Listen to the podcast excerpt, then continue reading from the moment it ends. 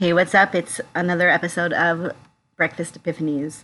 And I have a really fast concept I wanted to refresh on, and that is mega important. Um, I had a, a tantrum about three months ago, like a really big shitstorm, basically. I had, I was insulted about something that didn't matter um, amongst people that I cared about, and I had a really, really big, um, like stomping my foot, kind of loud super obnoxious tantrum.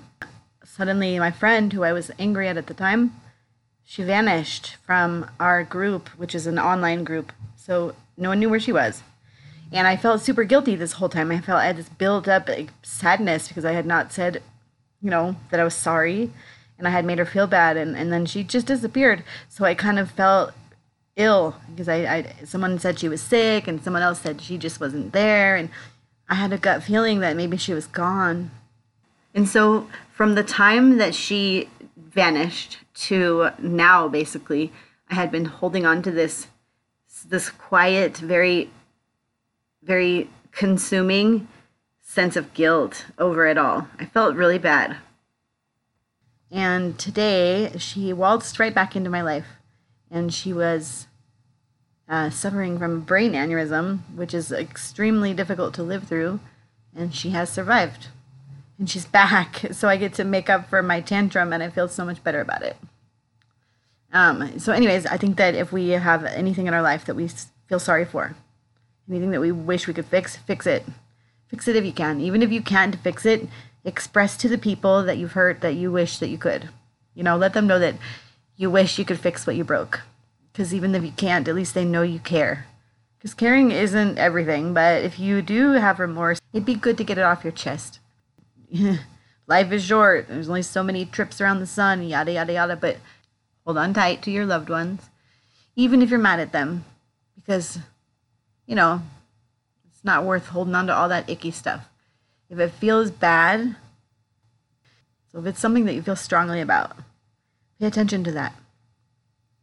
If something makes your heart race, even if it's just a matter of embarrassment or something that really you feel strongly about, if you have an adrenaline rush over a over a circumstance, you need to face whatever that is. It doesn't mean you should face danger, but I remember a time when I was working for a person who I was um, I felt ashamed to be around because I wasn't as good as this person I thought. I was a really, really, really weak position in, in my life. And one of the moments where I thought, I want to quit. I just, I want to. I want to quit this job. It's not making me happy anymore. There's nothing in it for me. I'm doing everything for another person who doesn't like me. So I stopped one day and I closed my eyes and I squeezed them shut really, really hard. And it's not like this is a scary situation. We're not jumping out of an airplane. It was quitting a job, you know, quitting a job. What's a big freaking deal? So honestly, I realized then that if there's a if there's a thing, a circumstance that makes your heart go faster and it's not in a lovey-dovey way, if it's a moment where you're choosing should I or shouldn't I and your heart is pounding and you don't know why, pay attention to that. Because those are the moments that define you. Anything that your physiology tells you, you should really really tune into that because our instinct is really what drives us anyway. So we might be modern and technologically advanced, but the root of all human beings is an animal, and you should really listen to your instinct. So if you get the goosebumps over a song, listen to that song again. If you want to quit the job, quit the job. Why be miserable on your own time? Because really, even if you're working, it is your time.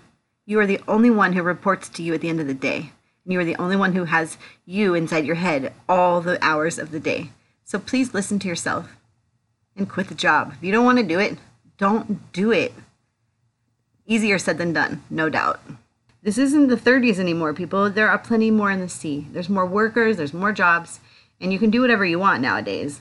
That's a whole nother topic for another day.